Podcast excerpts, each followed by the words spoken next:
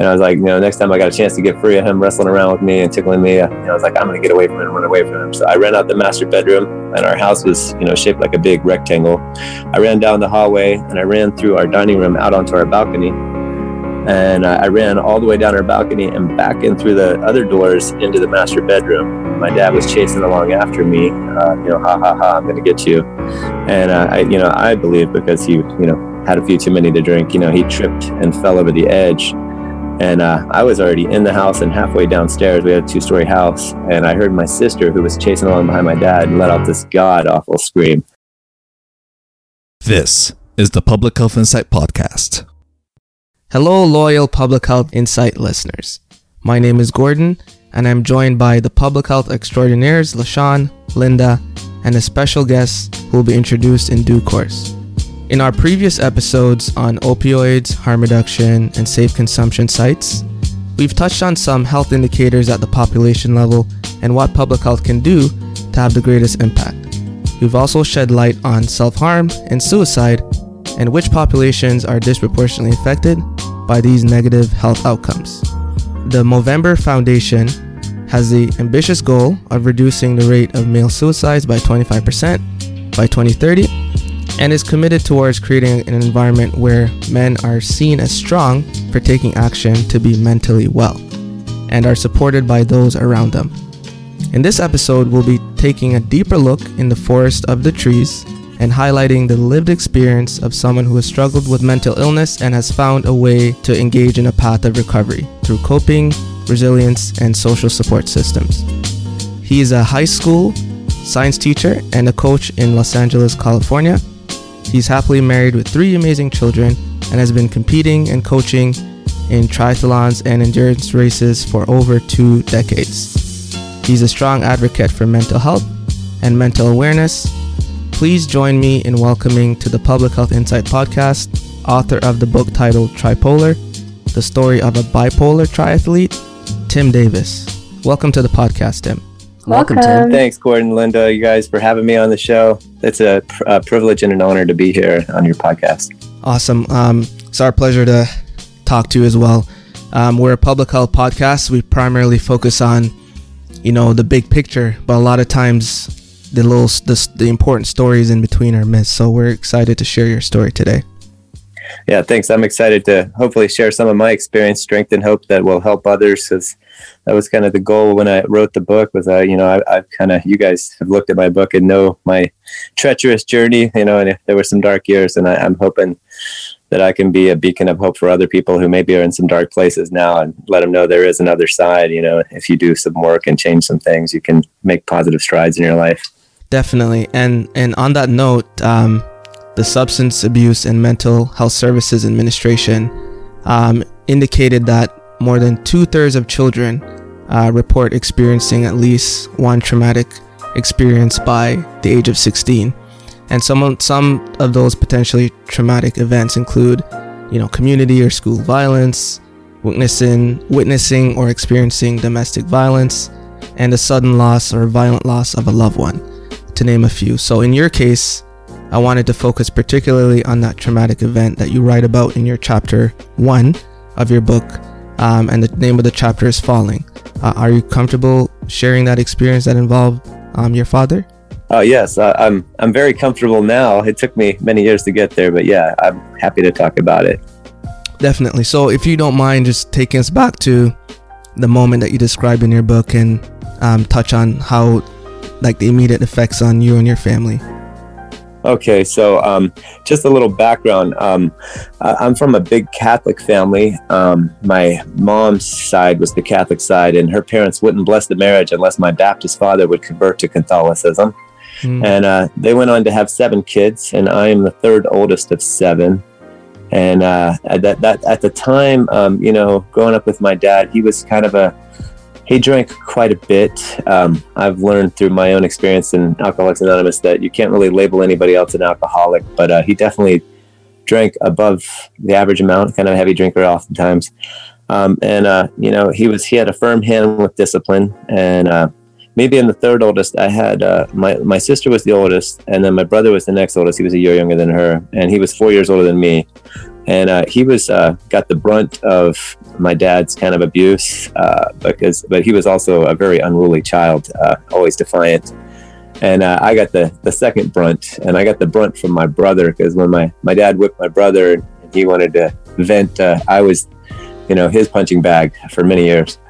And so, just with that background information, going into this year, was in my eighth grade year, and my older brother and sister were 16 and 17 at the time, and they were at their jobs at McDonald's, you know, making money because my parents had this rule: if you want money to to buy designer clothes or go out, you need to get a job because you know, from a family of seven, you know, we were on uh, a budget, so if they wanted extra things, they had to work for them anyway. So they were at work, and uh, uh, you know, my dad had been drinking all day. It was a Saturday and uh, it was in August. It was in the summer, and uh, me and my little sister, we were uh, uh 12 or 13 and 11, and we were playing chase and having tickle wars my dad, having a good old time. And and uh, you know, sometimes when my dad drank, he, he tickled a little too hard and didn't realize it, you know, and it was hurting. So. Uh, and I was like, you know, next time I got a chance to get free of him wrestling around with me and tickling me, you know, I was like, I'm to get away from him and run away from him. So I ran out the master bedroom, and our house was, you know, shaped like a big rectangle. I ran down the hallway and I ran through our dining room out onto our balcony and uh, I ran all the way down our balcony and back in through the other doors into the master bedroom. And my dad was chasing along after me, uh, you know, ha ha ha, I'm going to get you.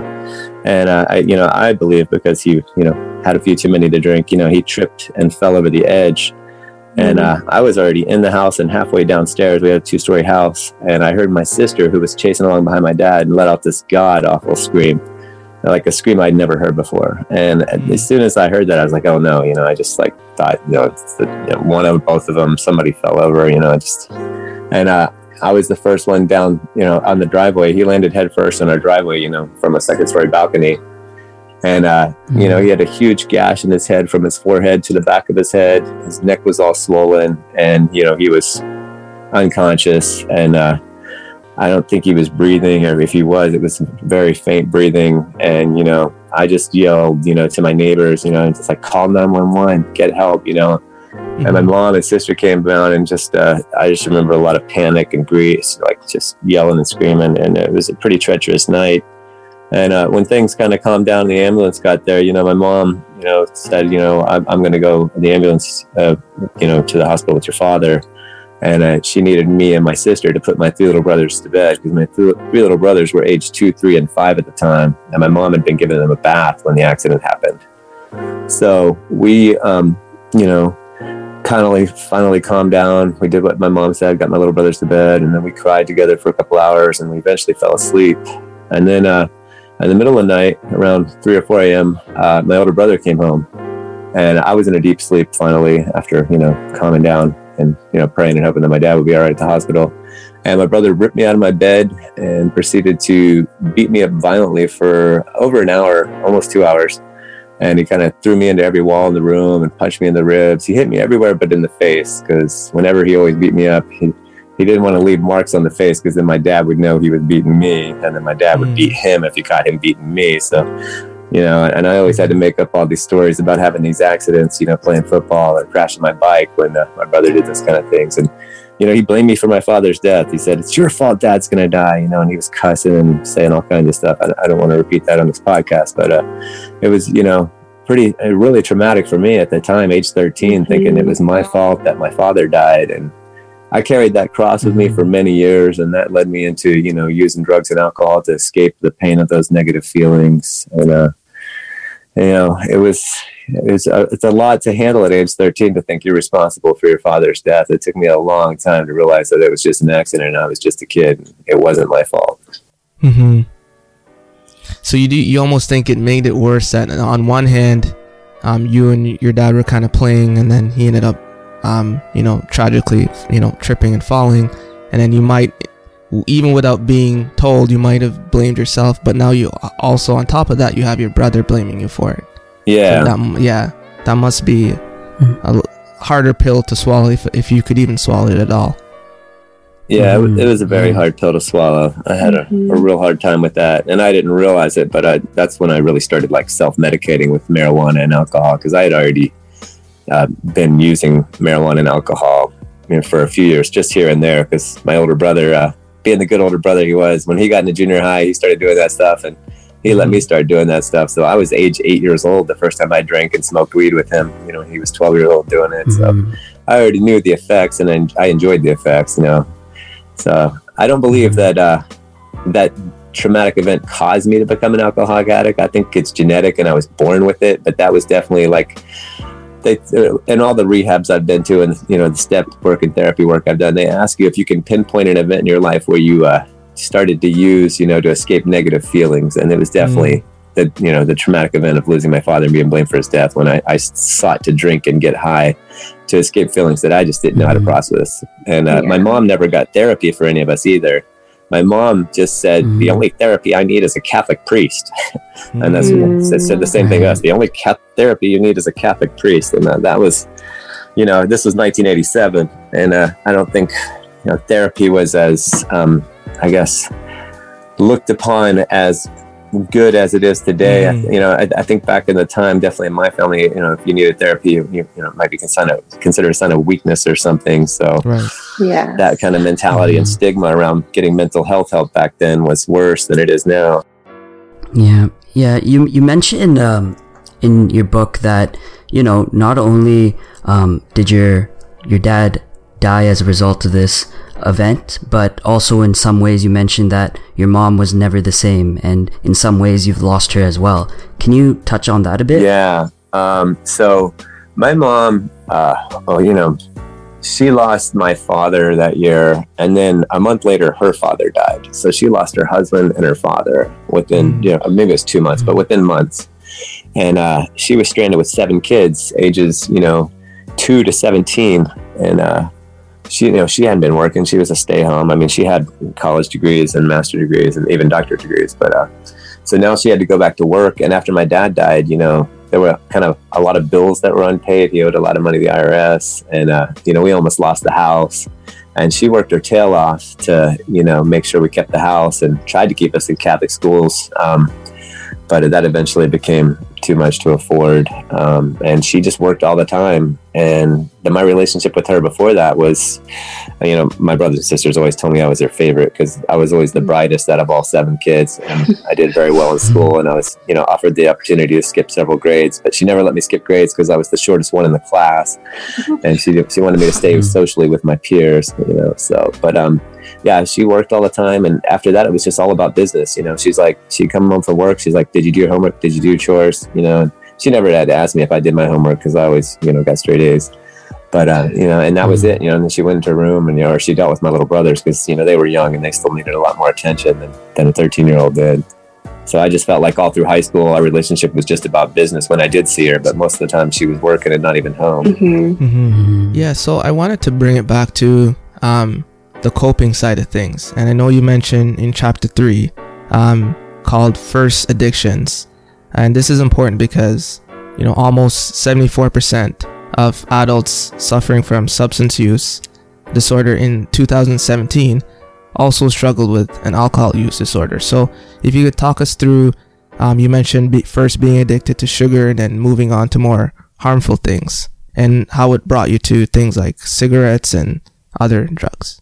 Um, okay, uh, for me, I guess my experience going to many Alcoholics Anonymous meetings and Narcotics Anonymous meetings, you know, people share their story, and I, you know, and when I first was trying to get sober, I went to a lot of speaker meetings where the speakers would share for 45 minutes, and the general format is they spend 15 minutes, sometimes a little more, talking about what it was like, and then they Mhm. spend some time talking about what happened and what it's like today. And one of the things I identified with with a lot of speakers, where they talk about their first addiction, um, a lot of them it was sugar. You know, there's the sugar in alcohol. And uh, for those of us that have alcoholism and addiction and addictive personalities, you know, I've always said I'm a I'm addicted to anything that that is addictive. you know, if I haven't tried it yet, if I do try it, I'll become addicted to it. And sugar, yeah, I was a little sugar fiend. I used to shoplift candy because my mom wouldn't buy me candy. and uh, and then it was books. Um, I, I got really got into reading, and, and that was like to escape because I could lock myself in my room and just read books and get away from the abuse from my older brother and kind of get some peace and quiet from the rest of the you know house with nine people in it and seven kids. You know, there's it's not very quiet most of the time. so I, I escaped in books was like kind of my next addiction until my brother introduced me to you know alcohol and, and marijuana and things you know progressed from there because the alcohol when I started using alcohol, that was when I really just felt like I was always an anxious kid, Mhm. and when I felt drank alcohol, I just you know in the AA that you know there's there's a a, say, a reading in one of the books where you know when we first drank alcohol, we, we, we felt this sense of ease and comfort. And uh, when I drank alcohol, like all my anxiety went away.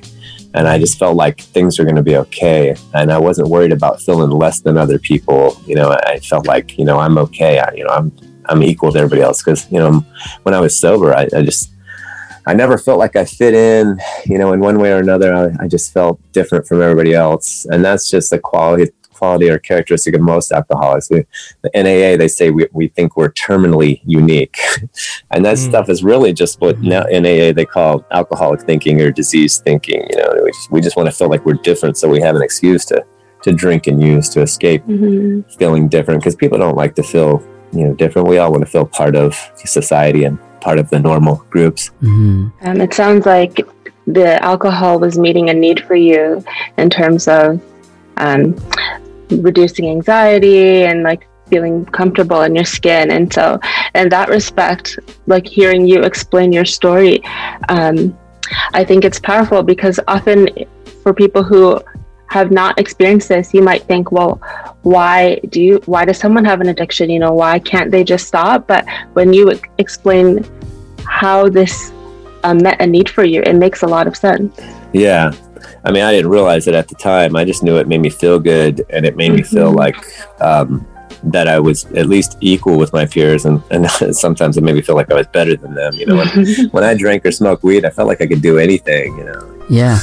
Uh, it certainly gave me the courage to ask girls to dance with me after the junior high and high school dances, you know, because when I was sober, I was just a wallflower. But if I had a few drinks, they were like, hey, you want to dance? I didn't care, you know.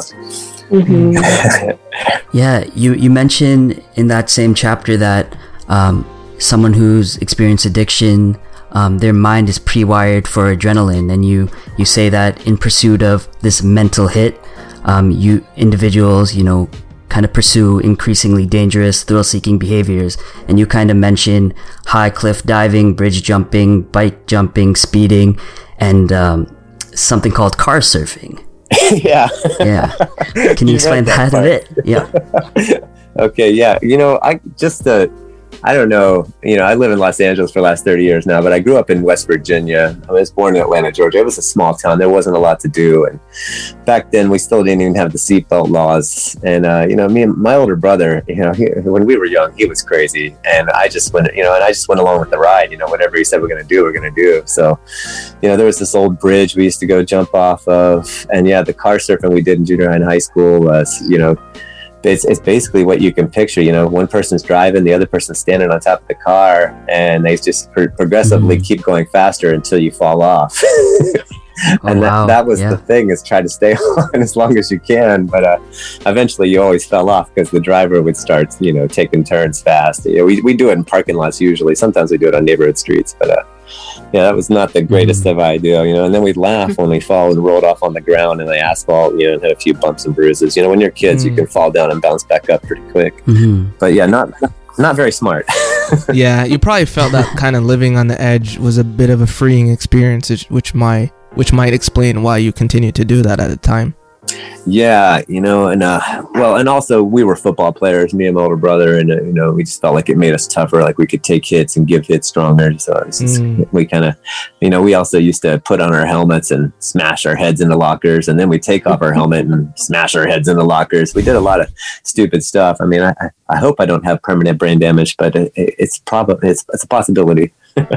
Right, right. Yeah, you you also mentioned that um, you know playing. You mentioned football. You also mentioned that it helped develop some mental toughness and you know something as an outlet to kind of help you get through um, you know some of this addiction. So particularly, you mentioned that your coach Kearns was a was a was almost like a father figure at a very turbulent point in your life. Yeah, he was actually my high school basketball coach. My, my football coaches cussed like sailors, and uh, they were funny, funny in their own way. But they reminded me more of my dad because he would cuss at us when he was mad. But Coach Kearns never cussed.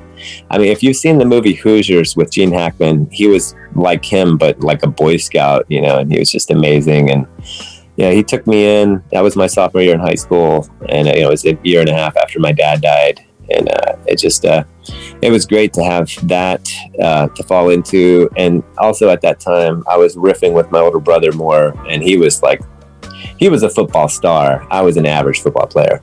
So I, but I became like better at basketball than him, and uh, I, you know, as a little brother, you enjoy being better than your older brother at something. And uh, I never thought it was going to be mm-hmm. football because he was, you know, he played both sides, offense and defense, and he was just, you know, he was really good. And uh, so I, I loved having basketball as something that I could be better than him, you know, and something that I could do, you know, different from what he did. I mean, we played ball together, you know, many years. And when I got better him than him, that was a problem for him too. as, as, you, it's in the book. You probably read that part too. So. Mm-hmm. Yeah, that on the topic of um, basketball, and we'll get to the Lakers at the end of the podcast. Yeah. But, um, yeah.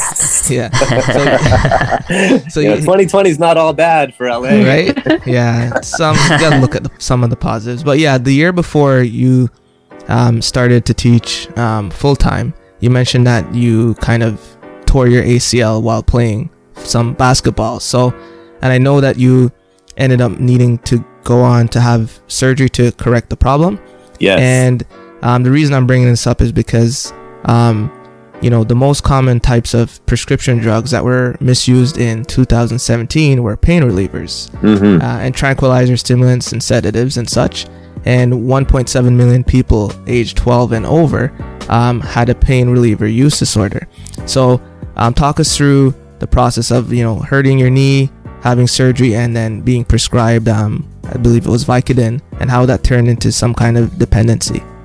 Yeah. Um, okay. So I was age 22, and I was long-term subbing, and I was, uh, let's see, uh, I hadn't been as, um, I guess diligent about my weight training routine as I had been because I, you know, I'd go to the gym and I'm like weight room or basketball court, and I just go straight to the basketball court. And also, I had been drinking more, so I definitely cut back on the weight training. And uh, I was out there playing mm-hmm. ball, and uh, you know, they, I went down. Uh, I, we stole the ball, and I went down on a fast break, and uh, I, you know, the guy overthrew the ball, so I ran as fast as I could to catch it, and I jump stopped, or I caught it and jump stopped. I made the layup, but when I landed, mm. my my leg mm. just like split in half. Basically, is what it felt like.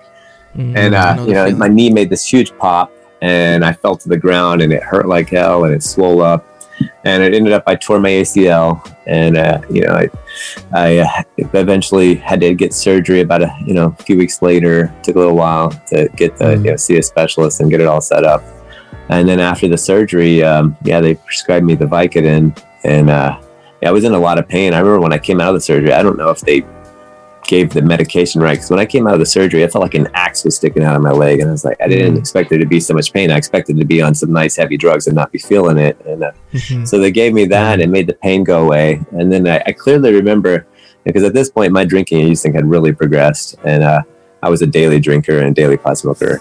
And the bottle said, warning, drinking alcohol with these pills may intensify the effects. And for me, a little light bulb just flashed. I'm like, yes, you know, as an addict alcoholic, intensify effects. That means we must mm. do that. You know, a normal mm. person would see that and say, I'm not going to drink alcohol. But an alcoholic and addict says, hey, this is going to enhance the effect. I love the effect already. Let's let's let's go for that. And so that's the first thing mm-hmm. I did when I got home. Is like, I remember it was a year after I graduated from college, and some of my buddies who were a year younger than college were having a graduation party because it's like in May, and uh, I went to that party this, like the day after I had surgery with Vicodin and alcohol, and you know the the doctor did say to try and put weight on your leg as soon as possible after the surgery. And I was up dancing with like my leg in a full leg cast oh, no. because I oh, couldn't feel anything because I, I, took, you know, more than the, just the one Vicodin for every four hours. I took like two or three and drank a lot. And yeah, I went through that prescription really fast, you know, because you build up a tolerance to Vicodin really fast. And I was popping mm. more than you should. And I really loved the way it felt. And uh, I ran through all four prescriptions. And then I, you know, was looking, you know, my little brother had a friend, you could get it, you know, black market or whatever. So I was, you know, since I couldn't get any more through my, my doctor, I got it that mm. way. And that lasted for probably about six months before uh, my basically my connection to the Vicodin had moved away and I didn't have a connection anymore. And mm. but yeah, that was definitely I didn't realize that at the time, you know. But uh, looking back, as I've done twelve step inventory and lots of therapy, I was I was I definitely had a Vicodin addiction phase there, and probably would have continued if I had ac- more access to it. um, what strikes me is how you were introduced to it in such a routine way of you know just a post-op um, normal mm. pain relief and how other factors in your life too led it to led that, for that to become a much bigger issue than maybe you had even thought it could could have been and so yeah it, it shows that it doesn't really mean that you know you're seeking this. It just happened to you. And how could you have stopped that? You didn't know. So yeah. And I did end up using it a few times here and there over the next few years when I could get a hold of it. You know, I ended up using a lot more um, drugs because uh, I reached a point um, where marijuana just didn't have the effect um, that it used to have. It just seemed like no matter how much I smoked, I just couldn't get high like I wanted to. And I was even smoking like you know the chronic and the Kush and the really good good weed we have. Well, I have it everywhere, but you know mm. um, that California is known for. And uh, you know, so then I, I started. That's when I started doing cocaine and eventually methamphetamine, and things really spiraled. Uh, you know, after mm-hmm. that. Mm-hmm. But all this time, you were able to still maintain um, your other responsibilities. You know, you graduated from college, you were subbing. And so I wonder how you were able to still perform in the other areas of your life while also um, battling with these substance use issues. Yeah, uh, man. I don't know how I did it either. Looking back, I just know that my parents, you know, they raised me to, um, you know, do your work first and play second. And uh, you know, if we didn't get A's and B's, we'd get whippings. So I always got A's to make sure I didn't get any whippings. And uh, you know, by the time my senior year of college rolled around, I really was, um, you know, I didn't get as good grades my senior year as I did the other years because I was drinking and using a lot more. But then when I started teaching, um, I found that if I drank on school nights and went into a middle school classroom with a hangover with a you know 35 middle school kids, that just did not work out very well because mm. the middle school kids are very talkative and very loud and very energetic. And when you got a hmm. headache, head hangover and your head's throbbing, that just is a recipe for disaster. So mm. I managed to not drink on school nights, and I would only mm. smoke weed on school nights. So because I, I, didn't wake up with a hangover if I just smoked weed. But then on the weekends, I would binge drink, and that was my cycle for the next hmm. few years until I actually stopped teaching to go to my first rehab and then that began a, a, few year cycle of me going in and out of rehab and in and out of uh, various employment. Yeah, you, you talk about your experiences, um, you know, with different substances. Um, and you also talk about how you were going to AA meetings and, you know, taking part of the 12 step in- inventory. Um, but I want to talk about the relapse rate. So, the relapse rate for substance use disorders is estimated to be anywhere around 40% to 60%, and this is similar to the rates of relapse for other chronic diseases such as hypertension or asthma. However, we do want to emphasize that addiction is considered a highly treatable disease and that recovery is attainable. About 10% of American adults who are at least 18 years old say that they are in recovery from an alcohol or drug abuse issue. So, Tim, can you talk a little bit about your experience with relapse? Yeah, yeah sure. Um, I also just on, on, that note you were talking about uh, one of the things I learned in my I think my second rehab is that um, our counsel, one of our therapists or doctors there told us that I think it's the American Medical Association said for, in order for anything to be classified as as a disease, it just has to meet three criteria, which is it has to be chronic, progressive, and fatal. And uh, mm. up until that mm. point, you know, I didn't realize I had a disease. I just thought alcoholism was a sign of weakness um, and when he labeled it that mm-hmm. way, I was able to kind of get my head around it. I'm like, okay, I've got a disease. You know, a diabetic has to take insulin for their disease. You know, different people have different mm-hmm. treatments. So that kind of opened my mind to, you know, at least, you know, accepting that it's a disease didn't mean that it was mm-hmm. that I was just weak and mentally weak. That you know, I, there's a, there's a deeper issue here, and a genetic issue, I believe now. Um, and to answer your question with the relapse, um, alcoholism mm-hmm. and addiction. It's just, you know, they say it's a cunning, baffling, and powerful disease. And when I first started going to meetings, it was um, the year my son was born in 1999. Um, and uh, the first meeting I went to, I just didn't identify what the speaker was talking about because um, the speaker had tried to uh, commit suicide. They jumped off a bridge, but they survived and they were permanently in a wheelchair. And up until that point, at age 25, I had not been um, suicidal two years later, I would threaten suicide. um, you know, but I went through these periods of sobriety where I'd get 30 days and um, I'd feel like, hey, I, I, didn't drink for 30 days. I deserve one drink, but it was never just one drink, you know. And then I'd relapse, and it, you know, maybe last, you know, a couple weeks. Um, usually, my relapses lasted anywhere from two weeks to two or three months. And then I'd get back into meetings or get back into treatment. And, uh, you know, a few times I got like 90 days or six months. And then I'd, again, I'd have this thought, hey, you've been sober 90 days, you've been sober six months. You could just smoke one joint but it was never just one joint or one. As soon as I had one, I'm like, well, you had one, you may as well have another. And that's we have this saying in the AA and NA rooms: it's one is too many, and a thousand is never enough. You know, and that was always the case for me. Mm-hmm. Yeah, and and you did mention that in your book that you know after these relapse events, you often you know had a lot of arguments and fights with your oh, wife. Yeah. About you know the kids and you know just your your life in general.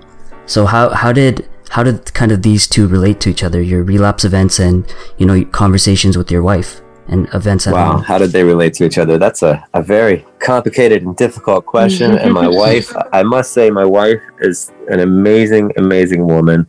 She works a very strong Al-Anon program.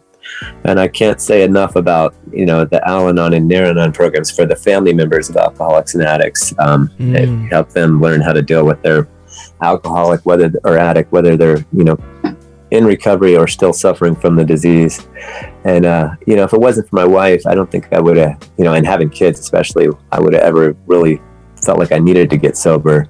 Because during my whole cycle of drinking and using, uh, most of the, uh, until I got close to getting sober, I never thought I was hurting anybody but myself.